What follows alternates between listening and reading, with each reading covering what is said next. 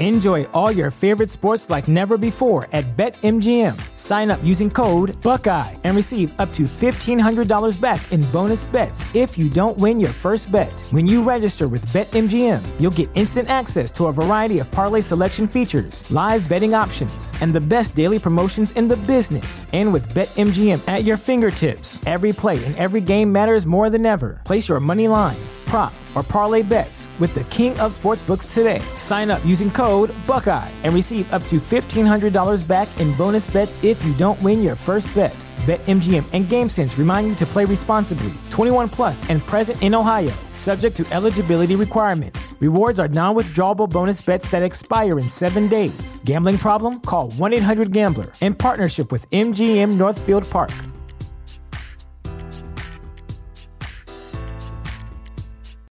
You know how to book flights and hotels. All you're missing is a tool to plan the travel experiences you'll have once you arrive. That's why you need Viator. Book guided tours, activities, excursions, and more in one place to make your trip truly unforgettable. Viator has over 300,000 travel experiences to choose from. Everything from simple tours to extreme adventures and all the niche, interesting stuff in between. So you can plan something that everyone you're traveling with will enjoy. Real traveler reviews give the inside scoop from people who've already been on the experiences you're considering. So you can plan with confidence. Free cancellation helps you plan for the unexpected, and 24 7 customer support means you can travel worry free. Download the Viator app now and use code Viator10 for 10% off your first booking in the app. Find travel experiences for you. Do more with Viator.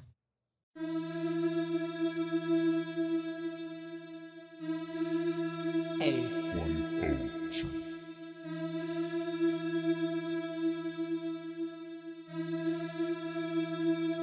Oh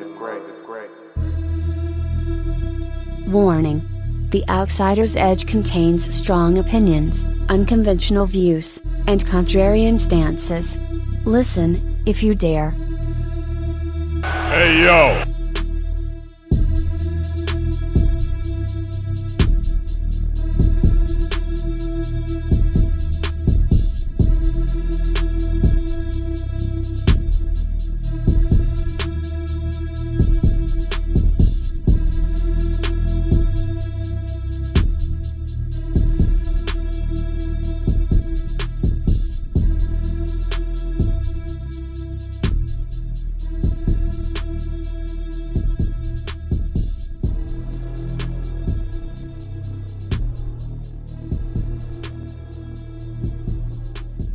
You hear the sound of those sirens. That can only mean one thing. Thank you for listening to another edition of the Outsiders Edge podcast, right here on the Chairshot Radio Network. This is your boy, Dr. S'mores, Mr. Kyle Moores, and I am with, as always, the Kenny to my Kota, Mr. Ray Cash Rance Morris. How you doing, sir? Whoa! I'm only smoking mirrors. Whoa! Yo, look at us doing a show two weeks in a row. Wow, like when did that start happening? I know, right? It's almost like we consistent up in this bitch or some shit. And if I'm if I'm being literal, I flew my ass home early to make sure I got the show in. Well, I mean, we all knew that you weren't going to miss an opportunity to tell the people that you told them so. So why don't you? Why don't we just go ahead and get it out the way, sir? Go ahead, tell. You can tell. I'm listening. Well, since my esteemed brother is asking so nicely, I told you, motherfuckers, this was gonna happen. Mm, indeed. It's almost like we looked into the tea leaves and saw the obviousness of it. It's crazy how sometimes something so obvious don't look so obvious, isn't it? Well, how long, Brother Rance, have we sat here and said it feels like Cody Rhodes is on one show and the rest of Dynamite is like this whole other universe? Since he had that dumbass stipulation where he couldn't fight for the world title. So what was that in early 2019? We're in Like- February of 2022. Oh, I mean, but it's been at least a year and a half now Yeah. that we've been like, is this dude on the same show as the rest of the people that he works with? Because he over here on his own thing. And lo and behold, y'all, Cody Rhodes, Brandi Rhodes, no longer part of AEW. You know what else we told them people? You know what else we told them people, Riz? At some point, the rubber was gonna meet the road, and like they weren't gonna be able to keep all these people, and people were gonna want money, and people weren't gonna get money, and so You know, it's funny because a lot of AEW fans, when they thought of this that that situation in that scenario, they envisioned, oh well, Marko Stunt may be gone. Peter Avalon, we don't need Peter Avalon. We got Adam Cole. I don't think it ever crossed their mind it was going to be the top guys. They were like, yeah, I'll see y'all later. So, and for the record, for the record, if we're looking at the facts of the story, this it's it's being portrayed as a handshake. Hey, thanks for thanks for working together. This is an amicable parting of ways. Cody was fired. Don't like don't don't allow yourself to think of it any other way. And I say that because that Tony- Wade Keller stuff, like, it- it's not that I believe literally everything that Wade Keller says as if it's gospel. not. I'm not saying it like that, but Yeah. I'm saying like, even if it's half true, it tells you everything that you need to know. So like the gist of the uh, uh, what Keller had said is that number one, something that you and I have said a lot. Cody himself seems like a nice enough dude, good guy. Most people like him. His wife fucking sucks. she's a problem. She's a problem. And everybody else seems to also notice that she's a fucking problem. And she's the problem, and she's their chief brand officer. Wow. So was. that's number one. Number two, looked like your boy Cody got that main character syndrome. And if there's one thing main character syndrome Tony Khan's not going to tolerate, it's another main character in his main character. Oh yeah, uh, because because story. he's free guy. He's the guy in free guy. This story's about me, bruh. Nobody else. Yeah, exactly. So like, you know, Cody had himself a little bit of main character syndrome. He bought himself this big fancy ass tour bus that he would take to and from the shows and he grew more and more insular. And like you and I had talked about how he had kind of used dynamite to like cosplay the Miz in the sense that like he used it to get himself a bunch of network shows and a reality show and to like diversify his brand. Mhm. Um, it also got into the fact that like the segments are a fucking train wreck all the time now. Both of them, and- not just Cody's, Brandi's too.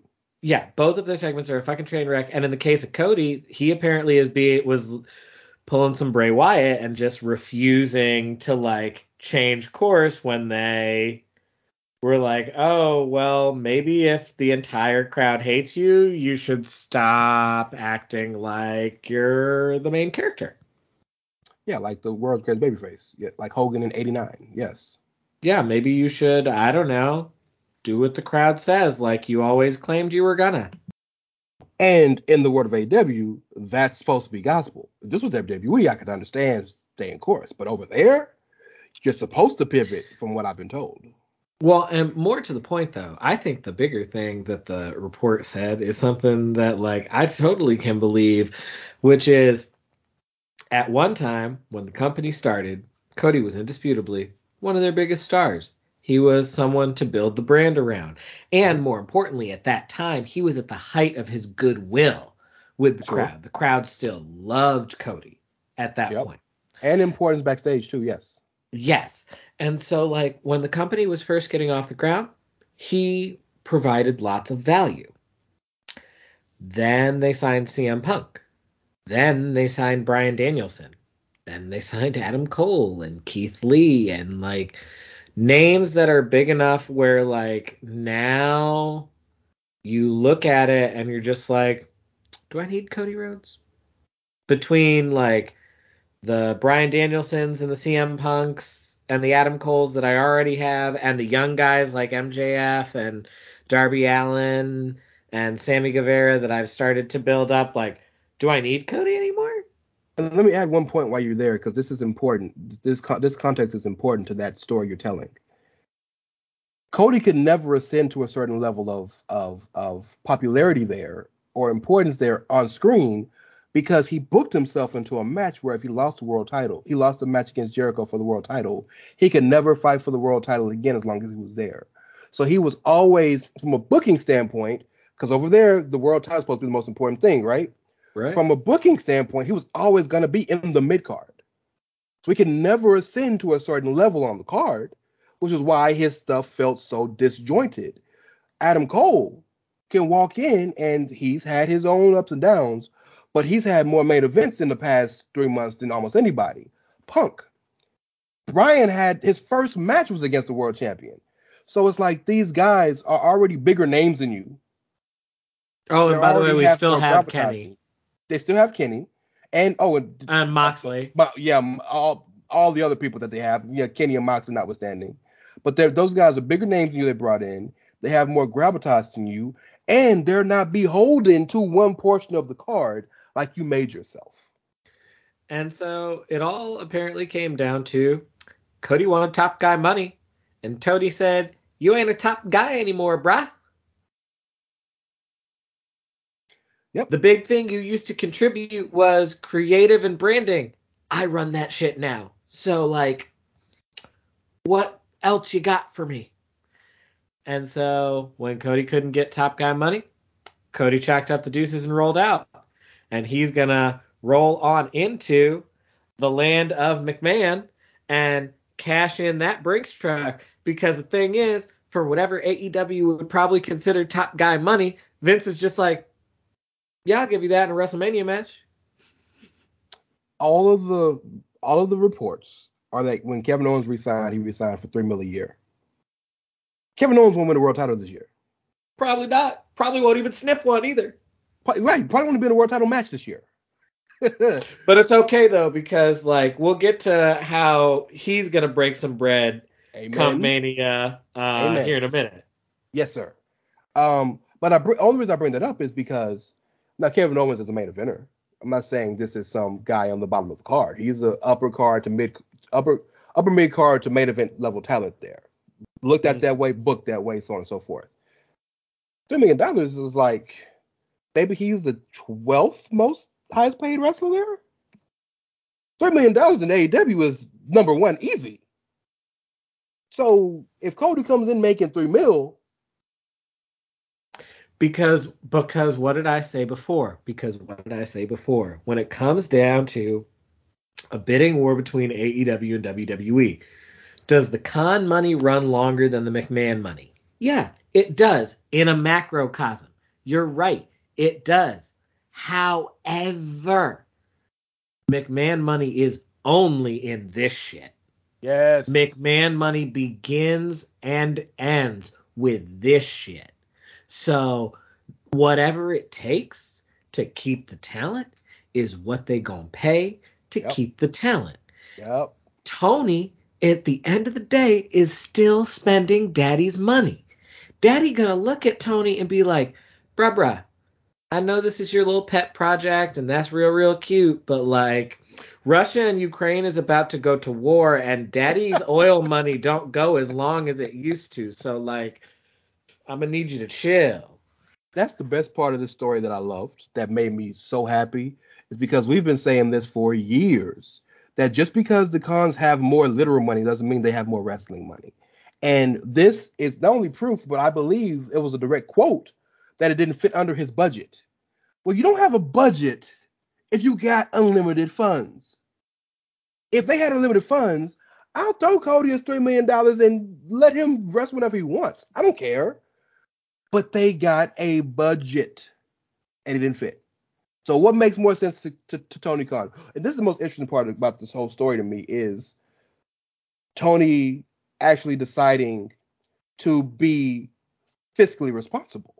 That's the most important, the most uh, interesting thing to me about this. What's more important, me re-signing Cody or me going to get Keith Lee and Buddy Matthews and a couple other guys who are going to be all major stars who can ascend again, ascend the card as as I wish, and that and it, it's it's I mean it's good business. It makes sense to me.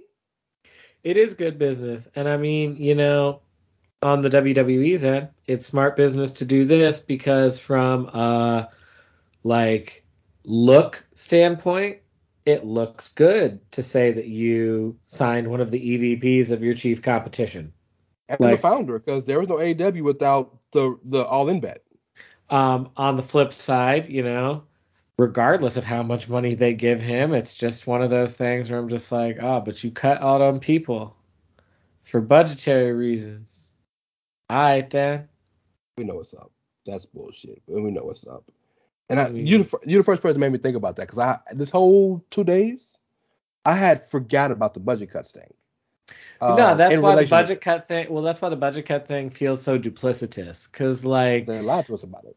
Well, yeah, cause it's just like you're talking out of both sides of your mouth. Can I uh, under understand the argument that you're making for why you say that it is and why you feel the need to do it and like, is this worth what I'm paying someone? Sure, I can understand that argument. I can get that argument.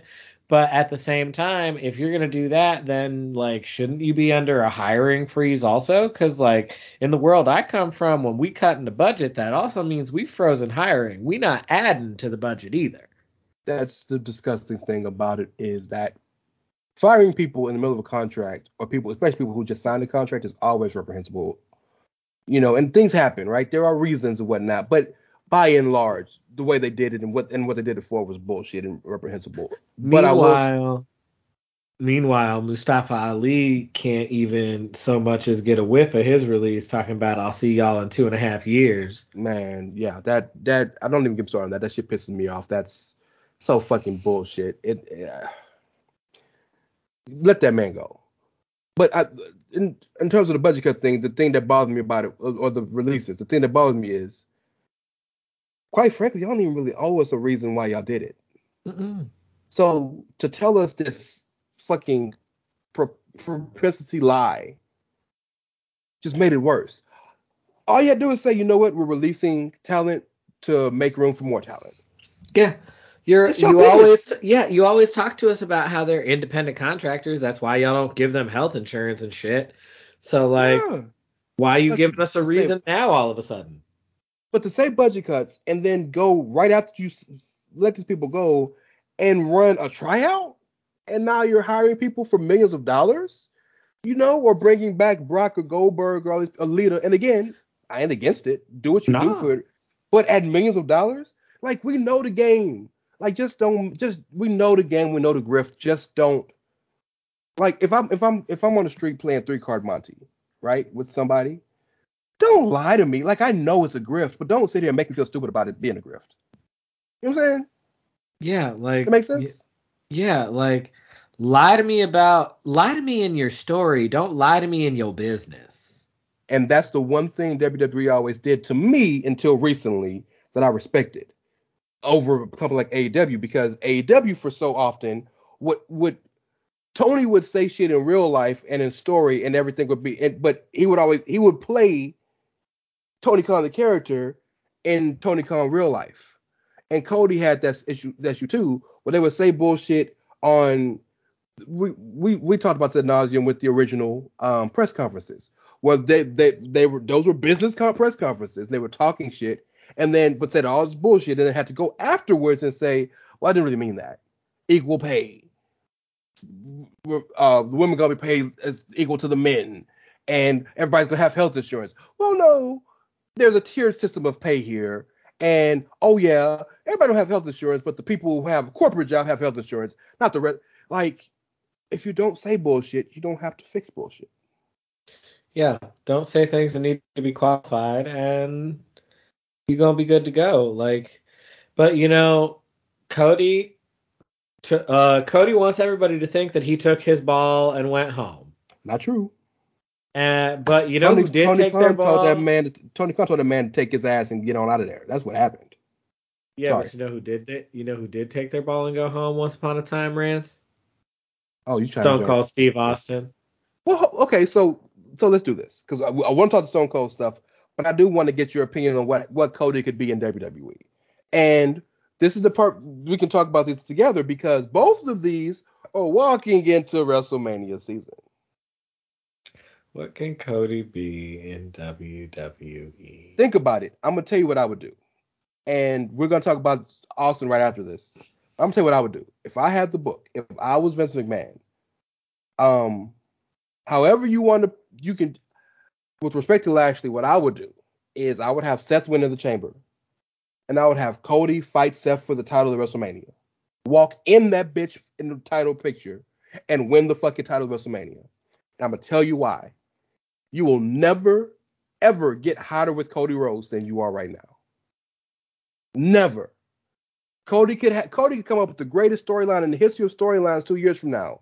It won't be as hot as him coming back, coming from the other company as a completely free free agent. No, this ain't no this ain't no 90 day uh non compete where I got to sit at home for three months.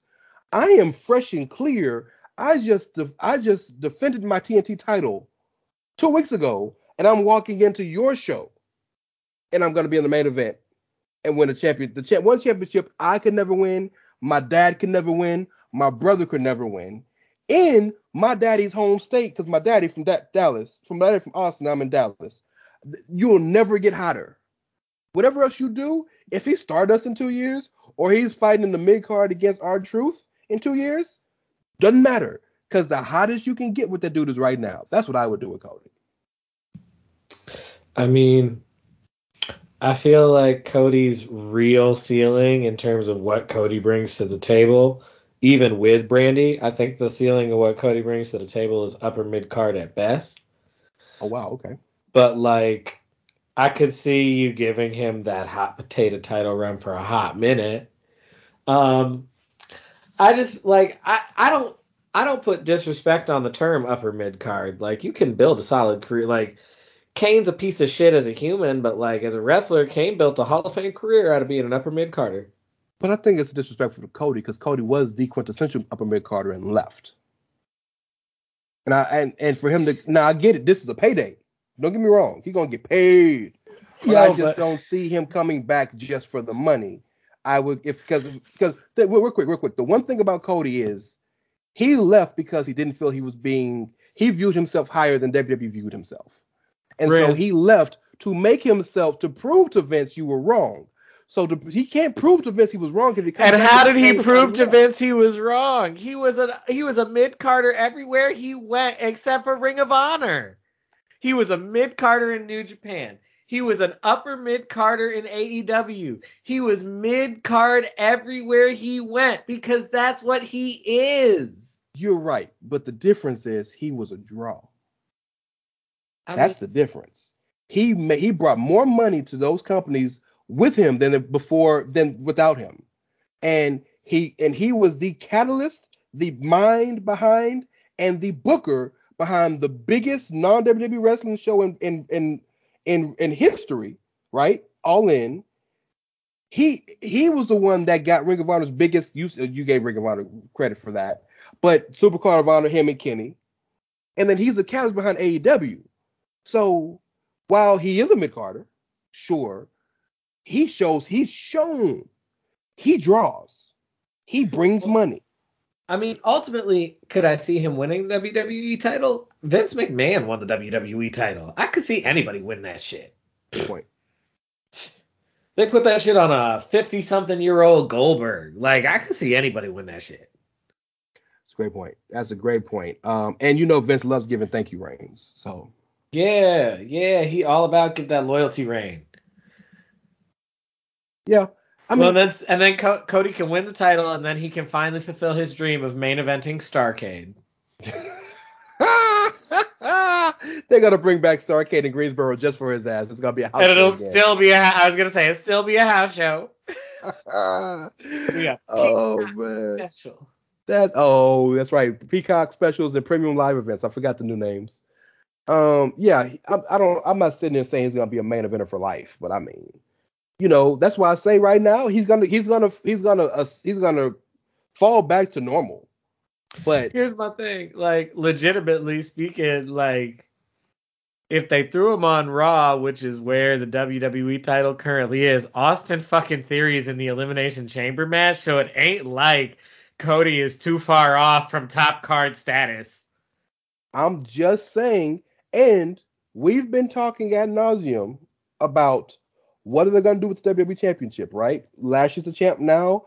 Are we going to have Lashley Seth? We know KO apparently is headed in a different direction that we're going to pivot to here in a sec. What are you going to do with the world title? Seth versus Cody has so much history because number one, remember the Shield made Cody's life hell when he was there, right? And then Seth has the type of character that is so Joker esque and so breaking the fourth wall esque that he's the one that can get away with pushing and priding Cody about leaving at AEW and it making sense. And Cody, only other person that can get a great match out of Cody, but that is other than AJ and Roman, is gonna be Seth. Well, I mean, here's what I'm gonna say. After he finally loses the belt and goes back where he belongs in the card, I cannot wait for him and the Miz to feud over him stealing the Miz's gimmick. SummerSlam, baby. SummerSlam. Miz and Maryse versus Cody and Brandi over them trying to cosplay as Miz and Mrs. That's the real question. That's a real question to me. And this may sound stupid, but it's a, I believe it's an honest question. Do they sign Brandi too?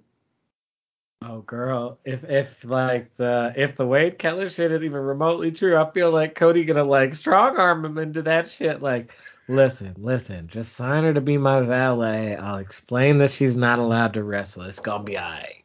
Brandi gonna fuck around and pull an Eva Marie and just start acting out of nowhere. Nah, Brandi gonna fuck around. Nah, Brandi gonna fuck around and pull a Melina and get her man fired from two companies. Oh shit! Wow, you you you pulled the Melina card, and that's your girl. And I Melina- love Melina. Yeah, Melina but it happened. girl. But, But it that shit happened. did. Now, It some of that falls on John for being stupid enough to do that shit. Oh, you facts. notice you notice he didn't fall on that sword a second time. Goddamn right. God, he, no, he learned his lesson. Oh, like even though even though he was pushed onto the sword later anyway, he did not intentionally fall on that shit a second time. No, no, no. Two men that have learned their lesson about bad relationships in wrestling are Drew McIntyre with Tiffany, because that's when he got Ooh, fired the first Girl, time. them young fans don't even know that story. Oh well. Hey, holla at your boy you want some history. and Oh, Melina and, and Jomo. Yeah, yeah. That the Drew McIntyre Tiffany story is a hell of a story. If you wonder how Drew McIntyre hmm. all of a sudden became Drew Galloway, go look at the Tiffany story. All I'm gonna say is like legitimately, as much as I was never here for Drew the character, I've always been here for Drew the person because believe survivors, damn it, believe survivors. Amen to that. Amen. Fucking amen to that. Whew. All right, Ooh. Austin. Yes. Yeah, Oh, that's a uh, fucked up as. I know, like, like segued from survivor to abuser, but like, okay. anyway, We'll do better, guys. We promise. anyway, so Stone Cold, uh, we already said a minute ago we were going to talk about how KO is going to make that bread at WrestleMania. KO going to earn his bread at WrestleMania because he going to have himself a match with Stone Cold. At least that's what I think going to happen. You still think it is? I, I I'm not convinced there's a match yet. I there will definitely be a segment. I'm not convinced there's a match, but if there was ever a time for Austin, this is what's weird about it. Austin has been healthy for 10 years, longer than that maybe, right? Mhm. Like at five years after he retired, he was back completely healthy again. So like he could have come back and wrestled whenever he wanted, but he has stayed away for this long out of principle, right? Almost like Shawn did, and it took Saudi blood money for Shawn to get that to come out of retirement for one match. I did main event, not main eventing, but being a marquee match in Dallas, two nights, hundred thousand people. That may be enough to get Austin back, bro. And I mean, I'm not talking about, I'm not talking about t-shirt and jeans, Austin. I'm talking about the the vest and the trunks, Austin. I mean, I've asked this question, I think, three weeks in a row now, man. How many zeros? For Austin, there'll be quite a few. Uh, but that's all I'm saying, man. Like they about to have blood money. So They- like if- they're literally about to have blood money, and he won't even have to be at blood money. And if they're smart and they put him with either of Kevin or Sami, who are shitting on Texas right now, um, like Kevin and Sami will sell a feud on their own, so it ain't like you got to do a whole lot of work other than show up, fuck them up. Lou Thesz, uh, Stunner, Steve Weisers, and we're out. Well, it's gonna be it's gonna be Seven versus Knoxville apparently. What's that's looking like at WrestleMania. I mean, so, so like I saw the new Jackass movie because my boyfriend wanted to see the new Jackass movie, and like I I know it's not your thing, yeah. I'm just like, no, not only is it not my thing, but I'm just like, I feel like this is not aged well. Well, I and I think they would agree with you, which is why they brought the four new people. Yeah, yeah. Speaking of like a grown ass man calling himself poopies is like Yeah, when I heard so I haven't seen the movie, and there's one particular part in the movie that I, was the reason why I haven't seen the movie. If you know me, you know why. We're not gonna talk about on air. Um, but uh I heard Knoxville refer to poopies. And I, much like your boyfriend, was a Jackass fan as a kid. Like I loved it. It was because I was really into skateboard culture and those kind of things. And it was funny to me at the time and whatnot. And um, I know you said something that made me think about it differently than I've ever thought about it.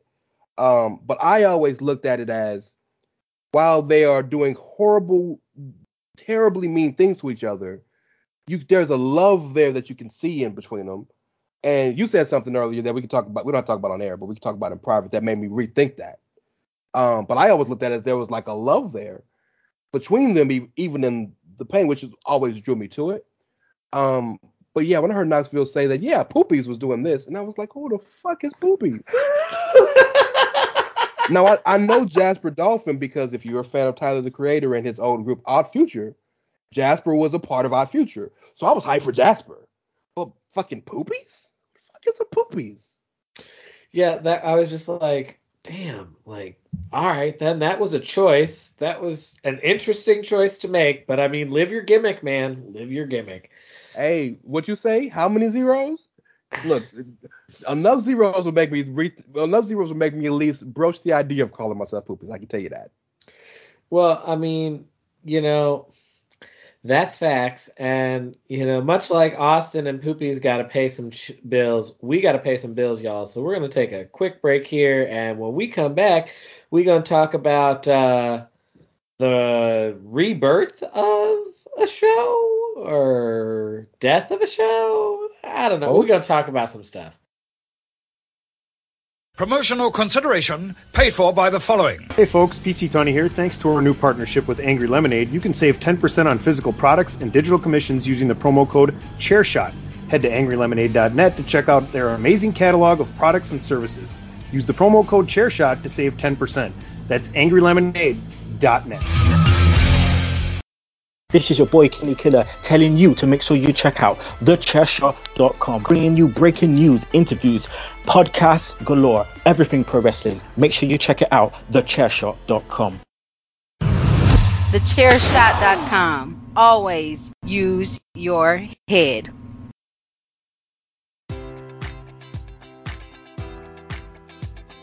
Enjoy all your favorite sports like never before at BetMGM. Sign up using code Buckeye and receive up to $1,500 back in bonus bets if you don't win your first bet. When you register with BetMGM, you'll get instant access to a variety of parlay selection features, live betting options, and the best daily promotions in the business. And with BetMGM at your fingertips, every play and every game matters more than ever. Place your money line prop, or parlay bets with the king of sportsbooks today. Sign up using code Buckeye and receive up to $1,500 back in bonus bets if you don't win your first bet. BetMGM and GameSense remind you to play responsibly. 21 plus and present in Ohio, subject to eligibility requirements. Rewards are non-withdrawable bonus bets that expire in seven days. Gambling problem? Call 1-800-GAMBLER. In partnership with MGM Northfield Park.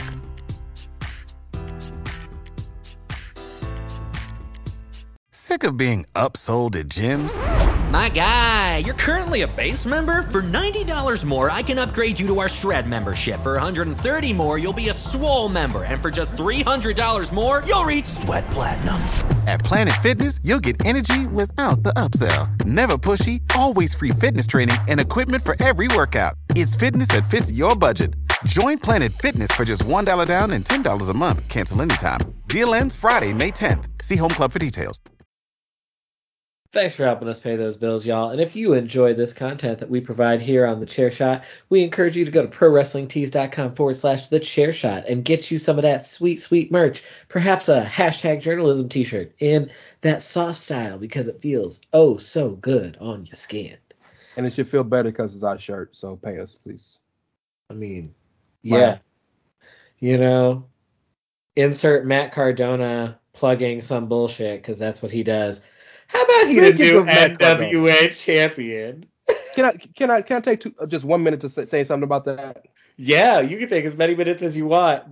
I, I think it's hilarious that Matt Cardona called himself the internet champion 15 years ago, and now he literally is the internet champion because he's only winning these championships in and for internet t- companies. But I will say this: for a company that the best they could do was Trevor Murdoch, Matt fucking Cardona is a huge step to fuck up. I'm well, congratulations saying. to Matt for being a step up for a change. Um, and one more thing, one more thing, real quick. I will say this: it's nothing to the level of what Drew did or what um, Cody has done. But Matt is he is one of the few people that's actually raising his profile slightly outside he's, WWE.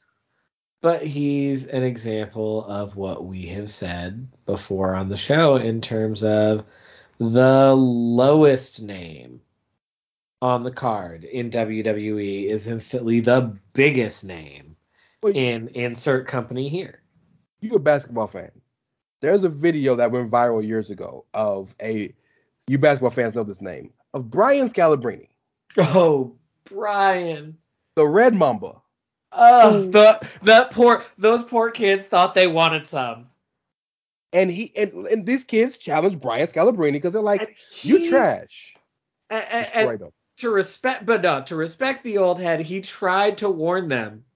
He tried so many, like they kept trying to challenge, and he kept being like, "Y'all don't want it. Y'all don't want it. Y'all don't want it." Yep. And finally, he was just like, "All right, I guess they want it." That reminds me of so you know I'm a hockey guy. Yes. And there was a minor league. There's a minor league team in Charlotte Mm-hmm. and when I was growing up, they were at the double A level. So like okay. this is like, you know, not even right below the majors. This is two levels down. Charlotte had a player that year though. His name was Peter Worrell. And it was a big deal that they had him when they did, because this was like towards the end of his career. But he, at one time, when he was in his prime, set an NHL record for penalty minutes in a season. Oh. He was this like big dark skin like big big dark skinned black dude which also made him stand out black hockey player. Like there sure. are not very many. Sure. um and he was an enforcer. Like he was a known fighter nhl caliber fighter obviously because he set the nhl record for penalty minutes. So because he was on the team all these young kids from these other double a teams thought they wanted some and I will never fucking forget. Charlotte was playing a team out of Augusta. And the kid from Augusta challenges Peter to a fight. And Peter's shaking his head to the kid like, You don't want to do this, man. Like, you don't want to do this. Because hockey fights are like people think that like it's just a matter of everybody's always down. No, like you have to formally challenge somebody and they have to formally accept it. Like that's how that works. And he kept shaking his head like, nah, dude, you really don't want to fucking do this. But the kid, he like had already dropped his stick, dropped his gloves, had taken his helmet off, like he was ready. He's like, no, we're doing this, we're doing this. And so finally, Worrell just like, all right, man, I tried to warn you takes his helmet off, drops his gloves. One punch. Oh my god. This kid went down stiffer than a fucking board. They had yep. to stretcher him off the ice. Oh my, my god. Because he knocked him out. Because he knocked him out. They he, like he straight knocked him Ooh. cold because he caught him. He, and that is what we're talking here when you got a professional in a land of not ready to be professionals. And that's a similar thing with Matt Cardona. You got a 12 year WWE name that people recognize on a roster full of like Trevor Murdoch was our champion. Who took the belt from Magnus, who had held the belt forever. I no words. You very well said, bro. Um, yeah, Mac. This is the most Matt Cardona run he's ever gonna get on this fucking show. I like. He got five minutes, so shout out to Matt Cardona for getting five minutes on the outside of his edge. Oh man, okay. I mean, he Um, got five minutes. Meanwhile, a better free agent, Josh Alexander, only going to get a quick one. Where you think he going to go? I think he resigns. I think if he doesn't resign, he'll end up reforming the North in AEW. Well, that would be the second time in two years Scorpio Sky got kicked out of a damn tag team. The disrespect. Um, I, I would hope he wouldn't fall back into a tag team because he's shown himself to be a really good singles guy. Is he a top of the card guy in a major show, major, major company? No, but he's definitely a mid card guy. Yeah. Um, he's the type of guy that NXT could use. Yeah, but I don't think he's the type of guy that they want anymore. He's he's not. That's why I said could use because they could use an old head like that to kind of help get the guys who they like a guy Tony D'Angelo who has you can clearly see he has potential, but he needs some tuning. Like that's why he's in a feud with Pete Dunne. Man, put somebody like that in the feud with Josh Alexander and let him stretch him and work him and get him ready for the main roster in the ring. But yeah, no, he, he's going to go to AEW, But I, I would, I, Impact's going to do whatever they can to keep him. Yeah, I agree. Um, so we did all that to skirt around this topic, but I guess we might as well just talk about it. So they finally canceled 205 Live. Eh, yeah, they canceled it, but it's more like a like a reformat. But it is it is an official death of of the of the idea of 205. Yes. Yeah, so 205 Live is gone, much like the Cruiserweight division is gone. Um, that was fumbled almost from the very beginning. We all saw it coming, and it was unfortunate, honestly. Um, however, they are finally doing something else that they probably should have done a long time ago, which is give NXT another uh, show. Um, they're calling it NXT Level Up. It has a very, I mean, honestly, like my first thought is I'm like, gosh, this has like a very AEW dark feel to it. Well, that's the idea behind it. But if we're honest, 205 Live was dark before there was a dark. Right? Fair. So the thing is that here's why 205 didn't work, in my opinion. And it's relevant to the whole level up situation. 205 Live didn't work because you can't show you can't showcase cruiserweights in a company where cruiserweights are your main champions. So why is Finn Balor fighting for the world title or Seth Rollins is the top guy on the Shield, but then fucking Drew Gulak and Buddy Murphy have to be in the 205 Live division and Mustafa Ali? It doesn't. It never made sense, which is why it didn't work because the guys that they really cared about pushing weren't in the fucking division. And the guys that cared about who were in the division pushing got pulled out of the division. Cedric, Buddy, Ali, and so on and so forth.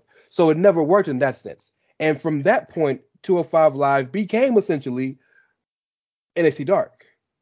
You know, in, in recent times, since since the weight limit has kind of gone away, and it, I think they did the weight limit thing very clever with the whole Roddy Strong and um, Joe Gacy and whatnot. I think they did it at least clever from a storyline perspective as to why the championship wasn't a a weight class championship anymore. But kind of from that point, 205 Live has had everybody wrestling on it. Odyssey Jones has been on it. Lash Legend was, has been on it. Nikita Lyons, who is debuting officially this next week, wrestled on it a couple weeks. So it had just kind of been an extra WWE main event for NXT. So now fully rebranding it and making it lock in step with the actual main show storylines makes a lot of sense. And there's no need to call it 205 Live when nobody on the fucking show is a cruiser. You know, the only cruiserweight that they ever successfully transitioned from cruiserweight to main eventer is Rey Mysterio. And that was back during a time period where they more rigidly enforced the weight limit. Yeah, but this is gonna sound disrespectful. I don't mean it to be, because people like Ali are charismatic enough to be put on the same vein where they're pushed appropriately. They could be that way. But I think the reason for that is because Rey was so charismatic and so and was such a merchandise seller that you could draw money. Rey drew money, right? With respect. And again, I'm Well, I'm because here's the but because Rey was smart enough. Rey was smart enough to identify a niche and fill it. And I don't mean niche in terms of being Latino. I mean he was the only enmascarado in like the company really Well- at the time. And so like those ma- those masks and the combinations that he could wear and the different colors and they were bright and he had a flashy style and all that shit. It was just a recipe for printing merch. you know what's funny? You know what's funny about that? What you just said? You know why he wore a mask in WWE? It was Vince's idea. Oh yeah, because he had ar- because it was a controversial thing at the time because Yep. he had lost Yep. the mask Yep. and like he had like he is unique in that like he petitioned the like governing bodies of lucha libre to like Yep. approve him going back to being en mascata One hundred percent. One hundred percent. So yeah. and so, now what i do appreciate about that and is hilarious is like so uh, that was a thing and now they go out of their way to try to like pretend the world has never seen his face And I'm just Oh, like, meanwhile, I remember the filthy animals, sir. I remember you coming out with the fucking devil horns and Billy Kidman. you ain't gotta go that far. His on his own Instagram, he, he he's without his damn mask. So it's like, yeah, we can go back and look in the network and see that, but just go look on his Instagram you'll see him with his daughter, and you know with Aalyah and no mask. But the point about Rey Mysterio to get back to this is Rey drew money, and with respect, nobody in um, in the 205 Live that they ever gave a chance to, with maybe slightly Enzo for like a a cup of coffee, drew any money. They wouldn't Yo, give an Enzo opportunity. like he been hitting them roids, brah. Oh yeah. Oh yeah. What else he gonna do? I mean, that's facts. That's So yeah, that's that that's that's the issue with that. I I, I don't think it's significant in that it's literally like covering with the new color paint. It's the same thing that they were doing. Um, but I'm curious to see two things, and tell me if I'm wrong. One, will they will they actually carry storylines across the lines, or will it be like WWE main event where they're left in their own world? And two, I'm sure it's already happened, but I haven't seen it yet. Will AEW fans take that as well, they're copying us, even though 205 Live has been at nine o'clock Central Time after SmackDown for for five years now? Oh, I mean, I'm sure they're gonna say, "Oh, what about Rampage? You trying to go head to head with Rampage? Just when Rampage is on the TV." Uh, okay, bro. Like, so watch fucking Rampage. I mean, It's it's crazy how both of their shows, and again, no qualms, do what you do. It makes it makes perfect sense for them business wise. But both of their shows, they started Dynamite on Wednesday when NXT had been there for for years, and they put Rampage on Friday after SmackDown when 205 Live had been there for years. But WWE is the one looked at infringing upon the time slots. That shit is weird to me. But another conversation for another day. I mean, it's because NXT or NXT. It's because AEW stands can't handle criticism, just like their fearless leader. Well, we know Cole. Speaking of criticism, perfect fucking segue. Uh, because speaking of criticism, the the most recent situation involving Tony and not taking criticism was the Big Swole interview, right? I Mhm. think that I'm sure there's something else that's happened since then, but I know that was huge. We've had another interview that's come out from a person who Tony can't say can't wrestle or isn't worthy former AEW Women's Champion Hikaru Shida, who at one point was the ace of the division, Yeah. right? Was the ace, had, had held the championship almost a damn year, right? Had an interview, and um, and it was in Japan because I believe she's back in Japan right now, And I feel yes, I, she is back in Japan right now, and I, I feel for a lot of the Japanese wrestlers because of COVID because it's hit them hard with international travel. Um, do you want me to break it down first? Did you have any initial thoughts you want to jump in? Because I, I don't want to, I don't want to not allow you to say what you want to say before I start reading some quotes here.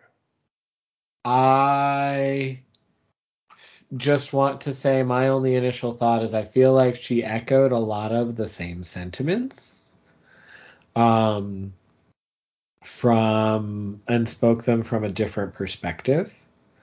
Um I also want to say that I don't think AEW does enough to help the Joshis. Well, let me give you some proof behind that. This is these are direct quotes from Hikaru and I want to cite. Um, this was uh, from, uh, from a column from Weekly Pro Wrestling, which is a Japanese weekly publication. I want to give them their And credit. she wrote it like she wrote the statement herself. Yes, this was a, a article written by her. Um, and I'm going to give you some quotes. Uh, start, let's start with this. AEW is an organization that is constantly changing, and the players come and go very rapidly. TV and YouTube. If you've been following AEW on FITE TV or YouTube, you'll know that the women's division in particular has seen an increase in the number of young, cute, and dynamic players over the past year. At the time of the launch, the women's division of AEW relied heavily on Japanese female pro wrestlers, and that was one of the selling points of the division. But that was only for a while after the launch. Nowadays, being a Japanese female pro wrestler is not as much of an advantage as it used to be. On the contrary, it has become more of a handicap in terms of a language barrier, obtaining a work visa, and the corona disaster. I myself am no exception to this. And even as a member of the of AEW since its inception and a former world champion, women's champion, I am struggling to survive in the current AEW. In AEW, there is a high degree of freedom for the players. But because of that, everything is their responsibility. For example, there is basically no assistance from the organization in finding a place to live, even if you are Japanese. That's how it was for me. So when I heard that Sakura-san, uh, Emi Sakura, was moving to the U.S., I was worried. I was worried. I've been studying English since I was a child, and I speak English better than most people think, but I still had a lot of trouble. Sakura-san, on the other hand, was at a level where even daily conversation was questionable. Even so, she found a room on her own and is desperately trying to seize the opportunity at AEW. But even though she came to America with such determination, she was not given a chance to participate in the TV matches. There is a fierce battle to get a chance to compete before you can show off your skills in a match. That is what AEW is today. Finally, she wrote, AEW is an organization that is always pursuing new possibilities. And I don't think that Japanese women's rep, excuse me, and I don't think that Japanese women's wrestling has disappeared from that list of options. Once Corona settles down, there will be a day when AEW and Japanese women's wrestling can interact in a new way. That being said, I would like to take this opportunity to say that even if we were able to sign a contract, it's just the start. So, couple of things that uh, jumped out to me.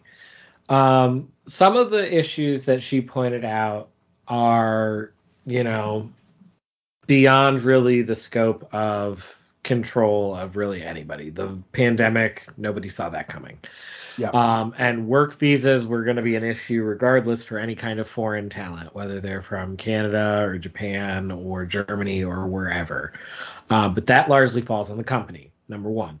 Yes. Um, the language barrier, though, again, that would have been an issue regardless. But again, the this comes back to this lack of structure, which is something that Big Swole had talked about, but also like the leaving them kind of on their own. My real initial and immediate thought was like, Kenny Omega, what the fuck, bro? You are like the fluent Japanese speaker, and you are also an immigrant in terms of the United States. So you, because you're Canadian, so you have experience navigating that system as an executive of the company, like, and as the person who's overseeing the Joshis, and as the person who like really pushed so hard for their like involvement. How are you not taking more of a role in like making sure they have basic needs met, like fucking housing? It makes me wonder how much power he really has. Um, so that was. You know what I mean? Oh yeah, like, and if you don't, then like, why are if if you can't do anything about it, then why aren't you calling up like the New Japan Strong people? Because a lot of these Yes. Joshis are empl- because a lot of these Joshis are employed with fucking Stardom, which is owned by the same fucking company. Was you wrote. There's even if he doesn't have any power, because I always felt like the EVPs, except for Cody, feel like that those those positions were kind of ceremonial, right? Mm-hmm. Like a like a pastor emeritus or like the queen. She ain't got no power, but she has a level of of ceremony, right? Um, but even if you don't have that kind of power, you can do something enough to make a call or figure out a way to help these people get ingratiated. If you want them to work in your company, first and foremost, you have to sponsor the work visa for them to come over. So number one, you've already done enough work, Boom. Right? You've already cared enough to do the work to get their work visa. It ain't that much more work to say, okay, and even even WWE, doesn't do- this too at, super extent level, but they have the structure of NXT where Funaki works down there, and they have enough people to help them get settled in the place where they want to get settled. That you got, there's got to be something better there for this. Like that's unacceptable to me. You know, I'm not saying they need to get find them housing. I'm not saying they need to pay for their housing, but you can at least help them get the housing that they want or need. You know what I'm saying? Yeah, and so like that's not even getting into some of the other things. So like when she talked about the constantly evolving company stuff, which I mean obviously is just like polite corporate speak. Really what I was thinking there is like, yeah, see, y'all thought that work rate was going to be enough and that the fact that these Joshis can all go in the ring so fucking well was going to be enough. And then you realized that nah, eventually for an American audience, they're going to have to like tell a story of some sort for anybody to care because otherwise this just feels like an exhibition instead of an actual like part of the show.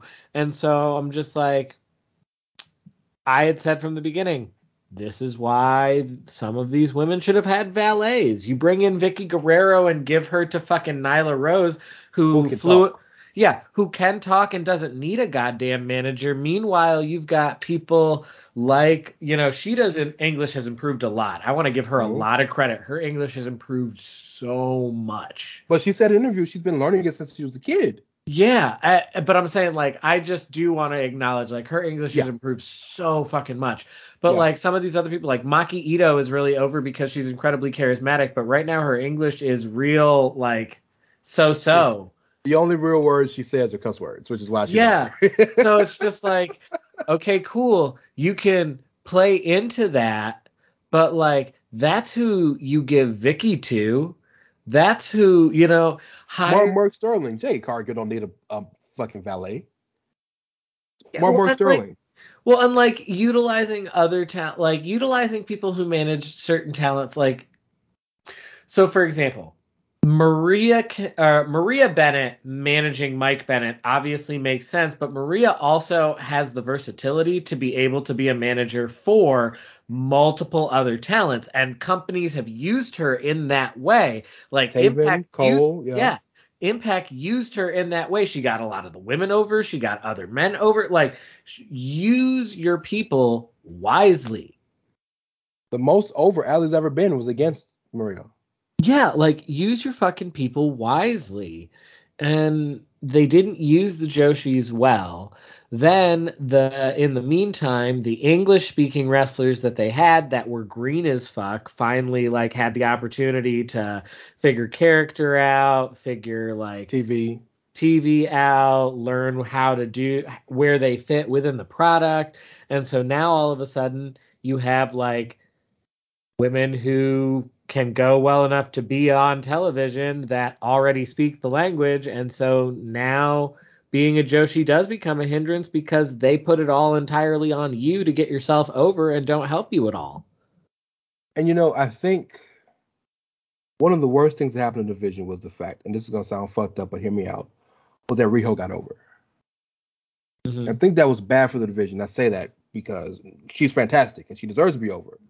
But at the very beginning, they just threw out all the Joshi they could throw out there, Mhm. like six, seven, eight of them, right? Had none of them got over, they would have had they would have had to rethink what they were doing and put them Yep. in better situations. Yeah. But Riho got so over, it felt it made them feel like, oh well, what we did worked, so we just keep going and not think about this anymore.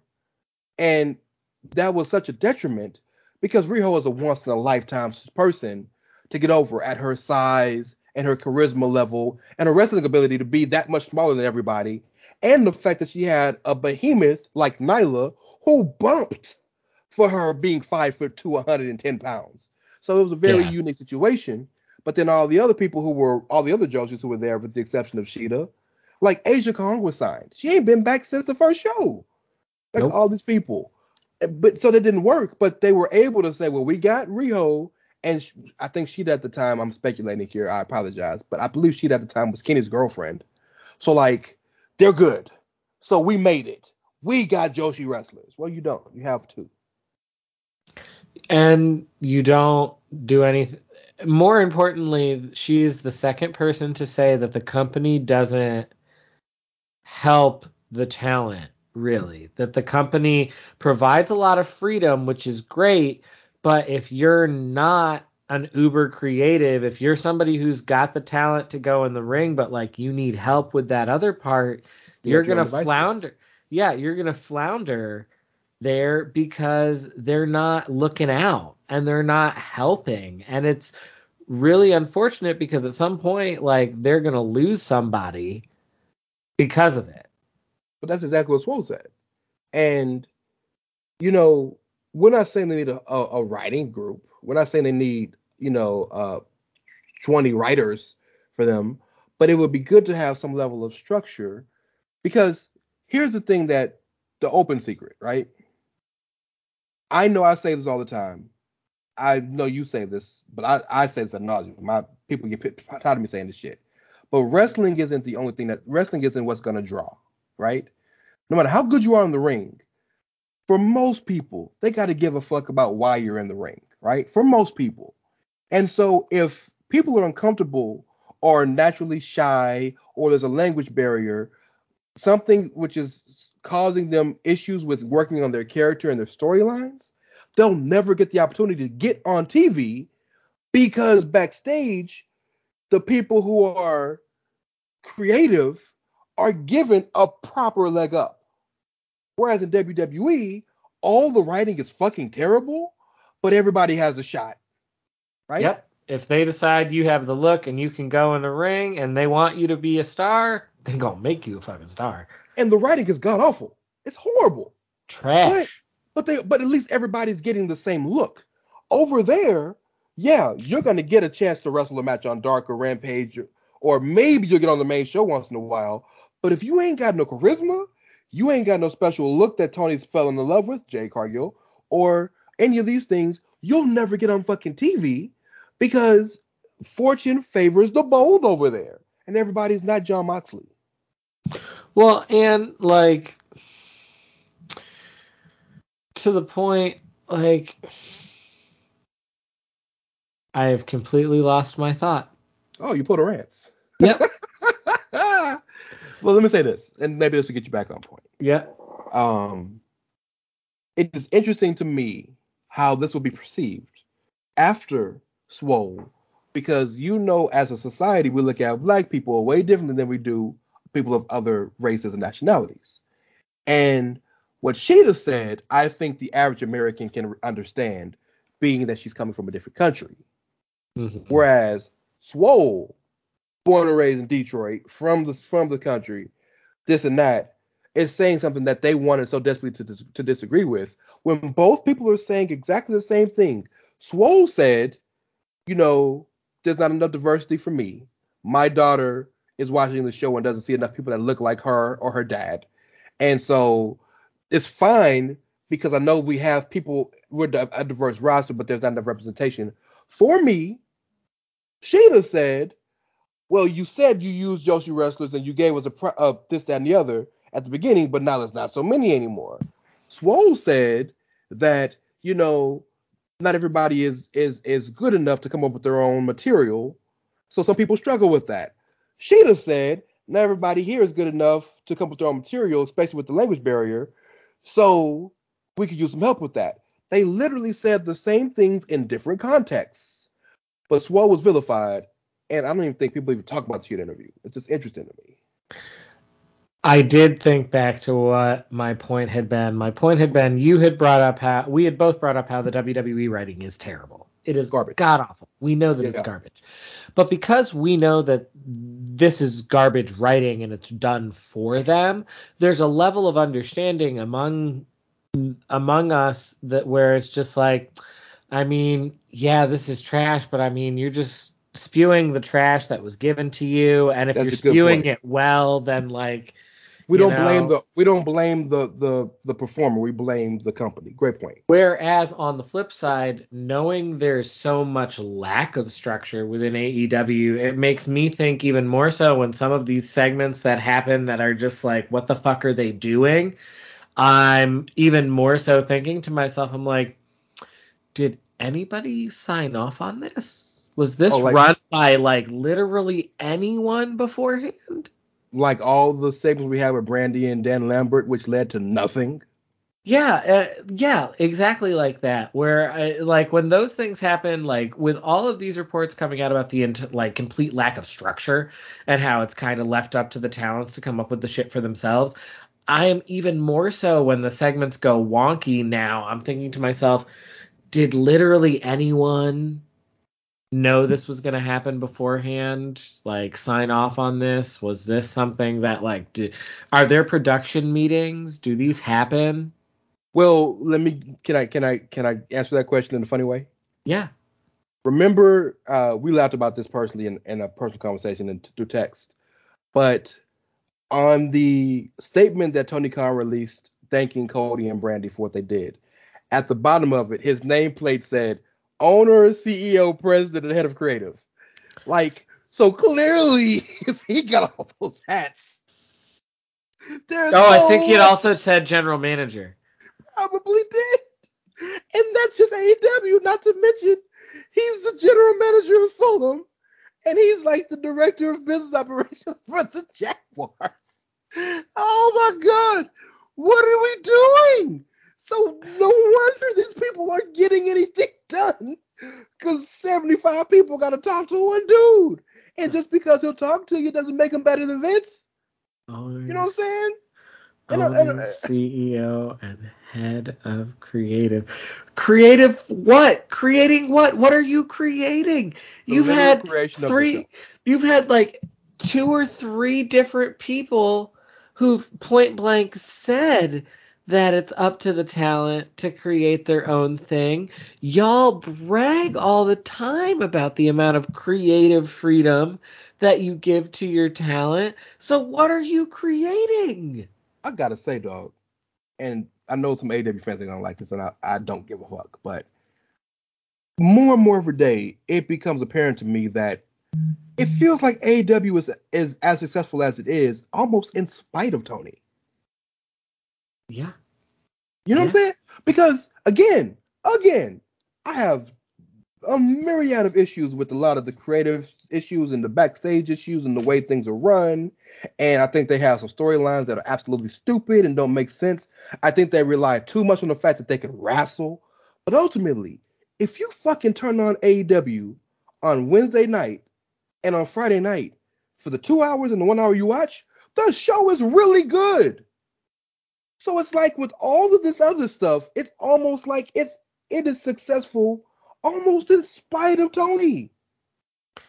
You know, I don't disagree. I just wonder for how long because I'm just like, you know, a different Vince, not mm-hmm. McMahon, but a different Vince was head of creative for some companies for quite a while and Oh, things were really really good for a long time and then things got real bad real fast and i just Yeah. wonder because TK's new still. I just especially as being the official head of everything and with Cody leaving like more than ever the head of everything, I'm just like for how long can you sustain this? Tony needs to figure out if he wants to be to- uh, Eric Bischoff or Jim Ross. Ooh, good analogy. I don't think he can be both. And people will say, well, Vince is. Well, Vince is not both because Vince has a structure in place. I was gonna say where- Vince always had a Jim Ross or a Johnny Ace or a Triple H or and we laugh at how corporate they are, but there are 20 producers who help build the matches and work with the talent. And there are 20 writers who are right for all the talent.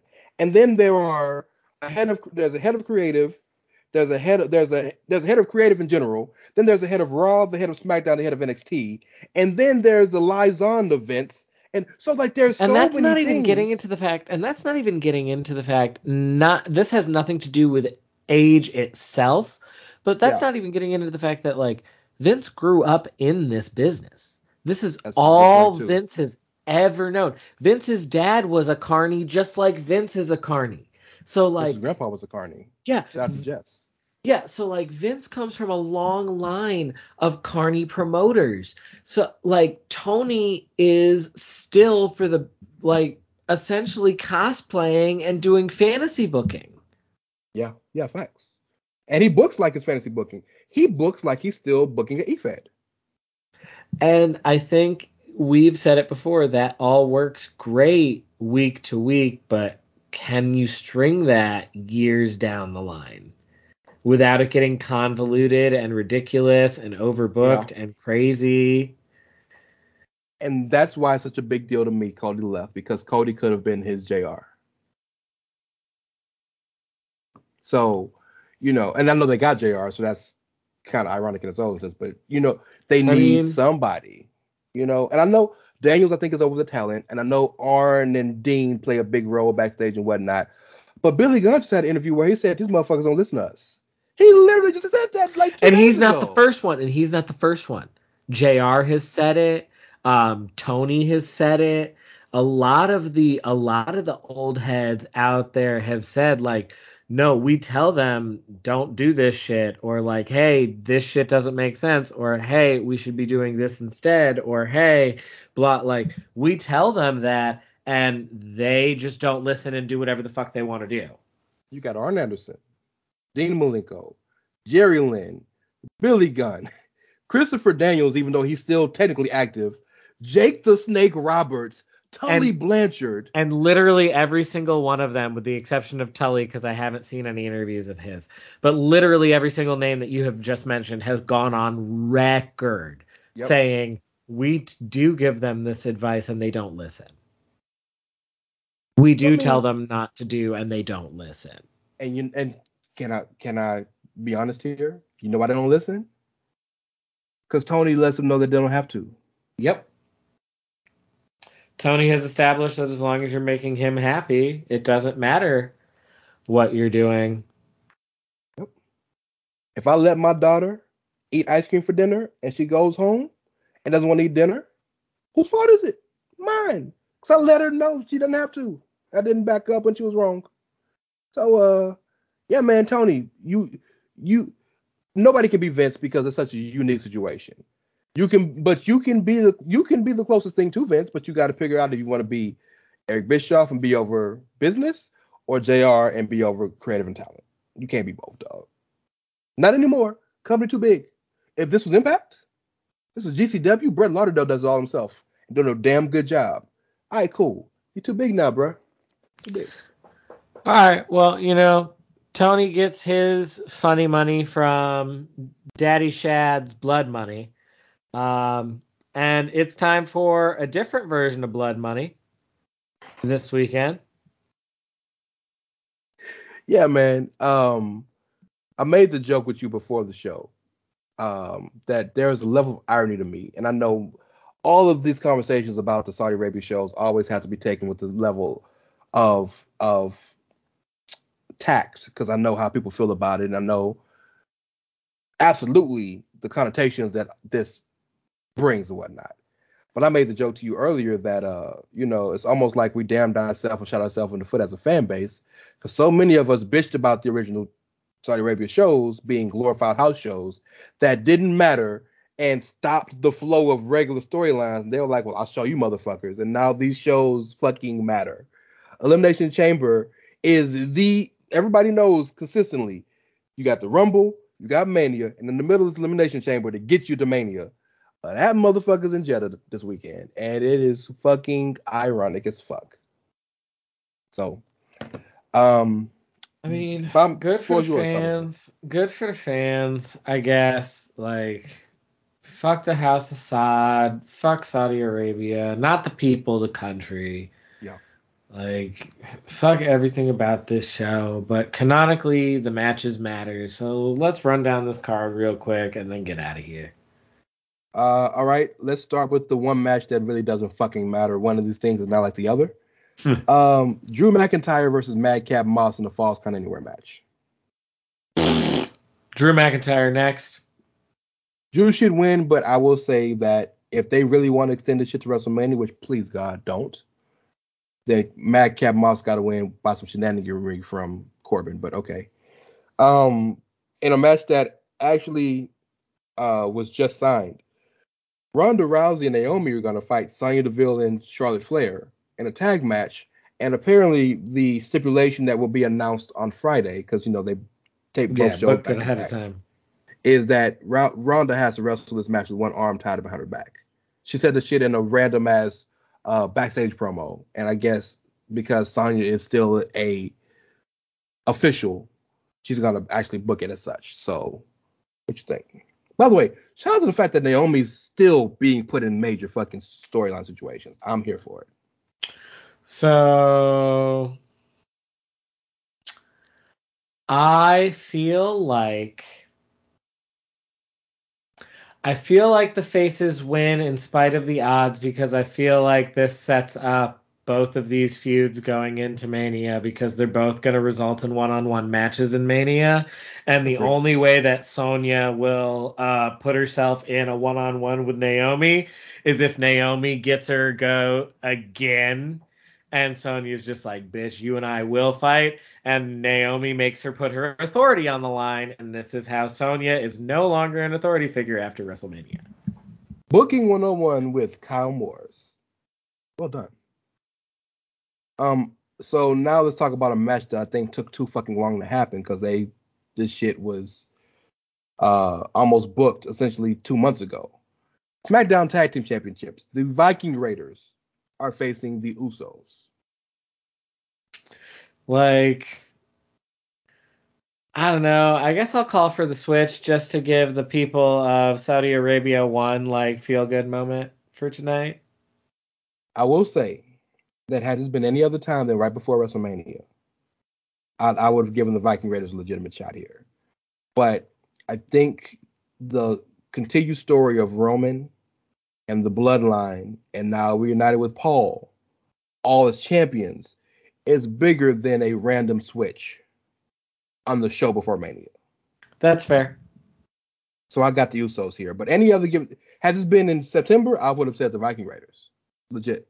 Because the the the joke is to me, but Vince clearly gives a fuck about these guys because he's the only they're the only non major tag team that consistently wins matches. You know what I'm saying? Yeah, they do. It's weird. Yeah. All right. Um Raw Women's Championship. Lita versus Becky Lynch. Well, I mean, Becky gonna win. Lita, please don't hurt yourself, baby. Um, I feel like Lita's gonna try to do too much. Yep, that's my worry. My, the real question here is: Is Lita gonna stay for Mania? She had an interview where she said that she's only booked for this match. But man, I would love for her to stay for Mania and maybe give Bayley a shot, or maybe her versus Sasha if Sasha isn't added to the Charlotte Ronda match. Because Lita is damn near everybody on that roster's like dream match. So Um, I don't know. I think that if they ask her to, she'll stay. I don't think she'll turn it down. Do you think? So you think they got to ask her? You don't think she she would Yeah. offer? I, I think they. I think that at this point in her career, because she's a Hall of Famer and a legend, Oh, I think point. that's like I think that's just a general like courtesy and respect of just like you contracted me for this show. I'm here for this show. If you want to contract me for the next one, like I'm here to do business with you, but like I'm not about to come begging for work.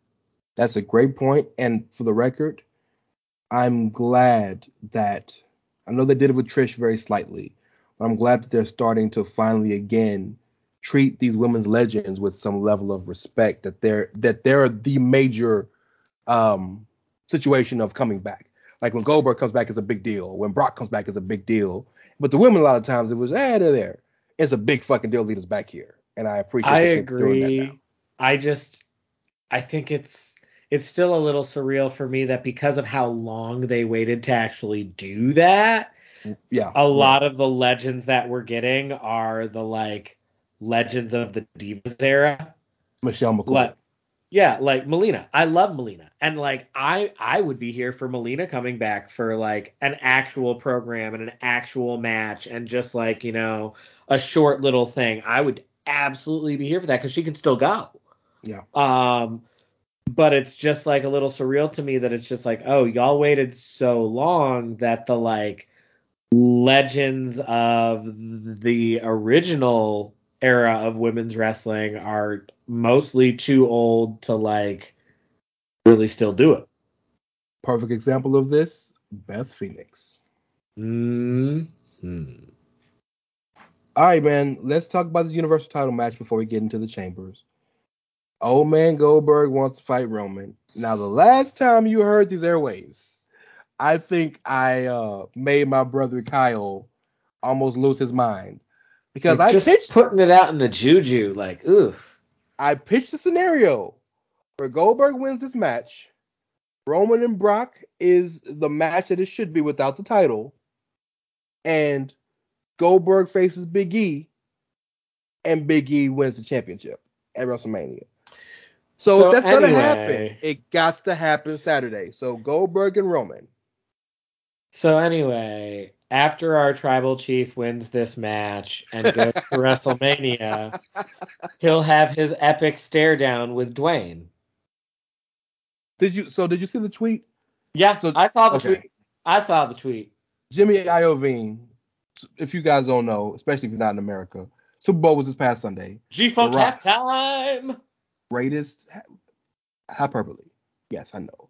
But I haven't enjoyed a halftime like that in a long time. Cause we're finally old enough to get nostalgic. I'm saying, right, like I always see people get excited about Paul McCartney or fucking Bruce Springsteen, and I'm now I get it. I, I fucking understand. Um, but no, The Rock did the introduction for both teams on the field. Jimmy Iovine, um, uh, a guy on Twitter, famous guy, uh, even might be the guy for Beats, I think, whatever it is, um, tweeted Rock that he's disappointed that when he said the millions, he didn't pause for the crowd to say millions. And Rock responded and said, Well, you ain't got to wait too much longer, bro, for the pause. Which means, once again, Booking 101 by Kyle Morris. Yeah, yeah. It's coming. It's coming. So, so I believe you said Roman wins? Um, I believe that my tribal chief will take care of this business and move on to more important things, such as finishing the love triangle. Would you like to discuss the match in any way, form, or fashion? Um, no, Roman Reigns wins. Now let's talk about Lumberbrock in the chamber. I love you so much, dog. Let's say that for last, because there is women's ro- elimination chamber match. I, for one, look forward to Roman Reigns versus Lumberbrock. That's all I'm saying. Oh hell yeah, this is the best story they've ever had, and they've been feuding for a fucking decade. Um, let's let's get the women's elimination chamber match first. You got Doudrop. The fact that there's a women's elimination chamber match in Saudi Arabia just feels so weird. It feels weird, and I know how you feel about this, which is why I don't really want to. I don't want to. Oh, it's progress. No, it's progress. But like, That's massive fucking fuck progress. Saudi Arabia still. Agreed. Um, Uh, I'm Now, look, continue. you on the same we on same page with that. Yes. Um, Doudrop, Liv Morgan, Rhea Ripley, Nikki Ash, Bianca Belair, and at the time, the sixth spot was a mystery. But we've now been explained that Alexa Bliss has been cured of her Lilly affliction and is the sixth member of the Elimination Chamber. The winner will face whoever beats wins out of Lita and Becky at WrestleMania. So I'm gonna jump the gun right here and say I didn't told you motherfuckers since SummerSlam that it was gonna be Bianca versus Becky at WrestleMania. So I'm just saying. This match doesn't have enough Bayley. Man, clearly she is not healthy. I Why know. the fuck else would she not be back by now? I'm just like, girl, where are you? I miss you. Not I need you Bayley, to come back. Yeah, both of y'all, please. Let me know you're all right. Yeah, so not enough Bayley, but yeah, I'm gonna say probably Bianca will win this match. Mhm. I will say that they made Rhea look fucking fantastic on Monday. So there's a shot there, but um I would go Bianca because that makes the most sense for everybody. Um Alexa and- comes in last. Everybody's afraid of her. They gang up on her, and she gets eliminated first.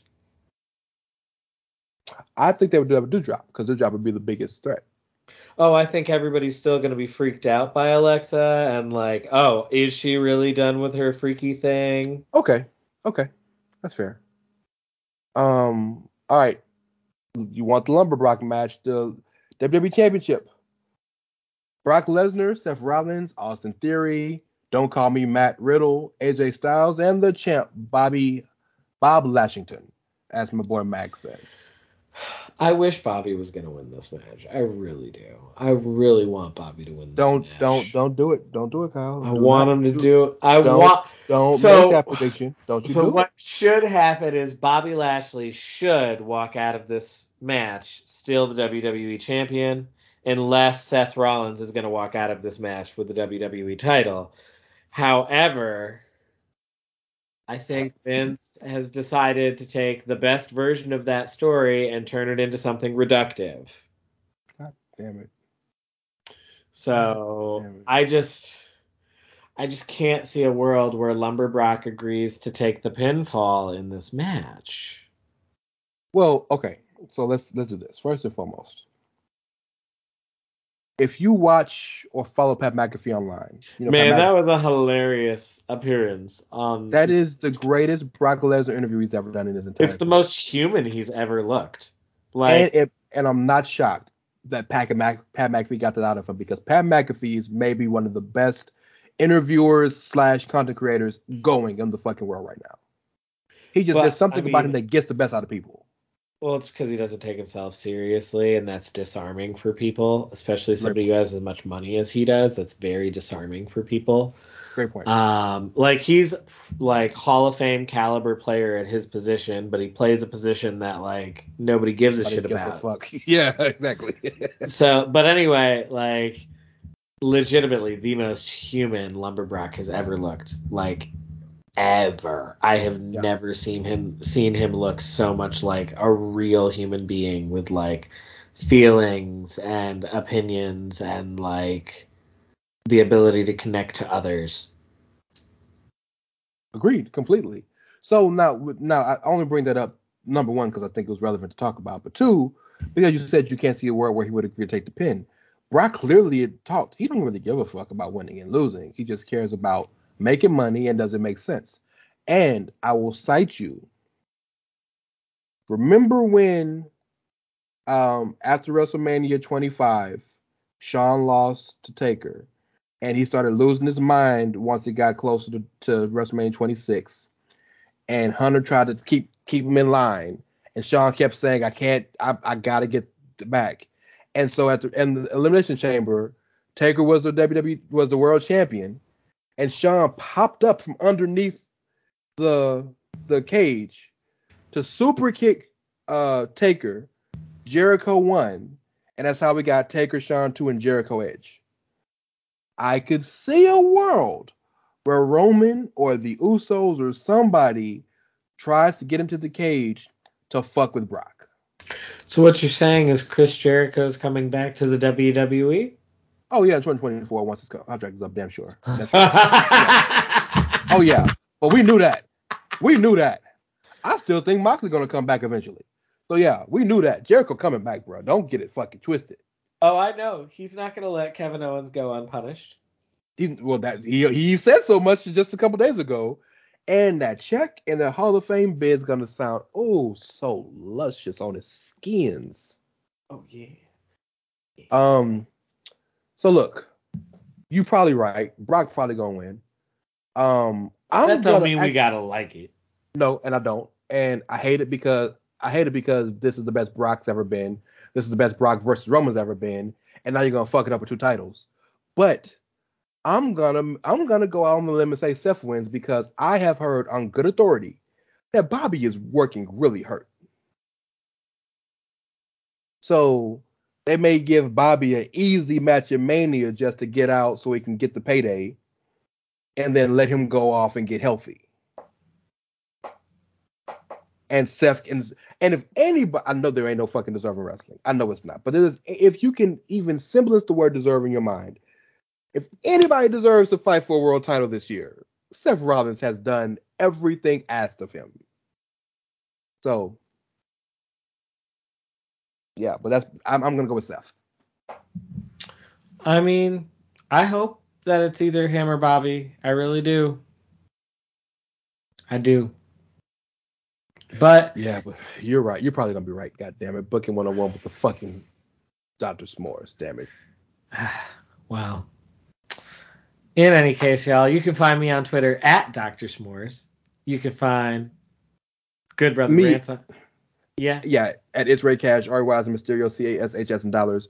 Quick shout out, Bryan Danielson and Samoa Joe going into the Ring of Honor Hall of Fame. Why the fuck they have a Hall of Fame makes no sense. But shout out to the fact that they're there.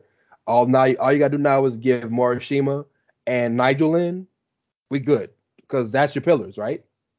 Those are the four that made the company.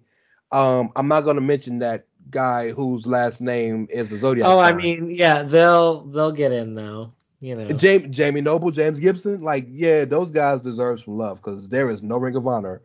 AJ, even Punk, Just especially shout out to Ring of Honor for having a Hall of Fame. I don't know why they have one, but good for them. There are a lot of great names that come out of that. I, I trust their Hall of Fame more than Impact's for damn sure. yes, get us out of here. Sorry, by the way. You can find the show on Twitter at Outsiders Edge CS. We are part of the Chairshot Radio Network at Chairshot, where you or at Chairshot. Media, where you. Keep getting them zeros and always use your head. And as always, y'all, we here at the Outsiders Edge are some increasingly older gentlemen trying to do everything we can to make it out here in this world. And sometimes we're going to hit you with them like facts like Rance told you Cody Rhodes was going to come back to the WWE. I better fucking listen.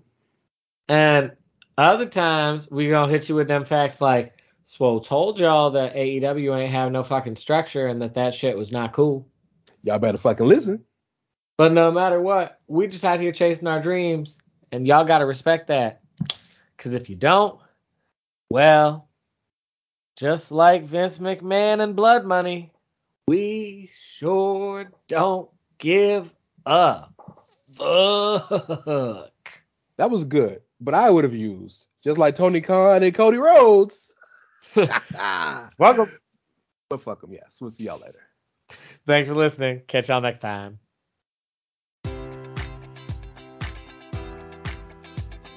Enjoy all your favorite sports like never before at BetMGM. Sign up using code Buckeye and receive up to $1,500 back in bonus bets if you don't win your first bet. When you register with BetMGM, you'll get instant access to a variety of parlay selection features, live betting options, and the best daily promotions in the business. And with BetMGM at your fingertips, every play and every game matters more than ever. Place your money line prop, or parlay bets with the king of sportsbooks today. Sign up using code Buckeye and receive up to $1,500 back in bonus bets if you don't win your first bet. BetMGM and GameSense remind you to play responsibly. 21 plus and present in Ohio, subject to eligibility requirements. Rewards are non withdrawable bonus bets that expire in seven days. Gambling problem? Call 1 800 Gambler in partnership with MGM Northfield Park.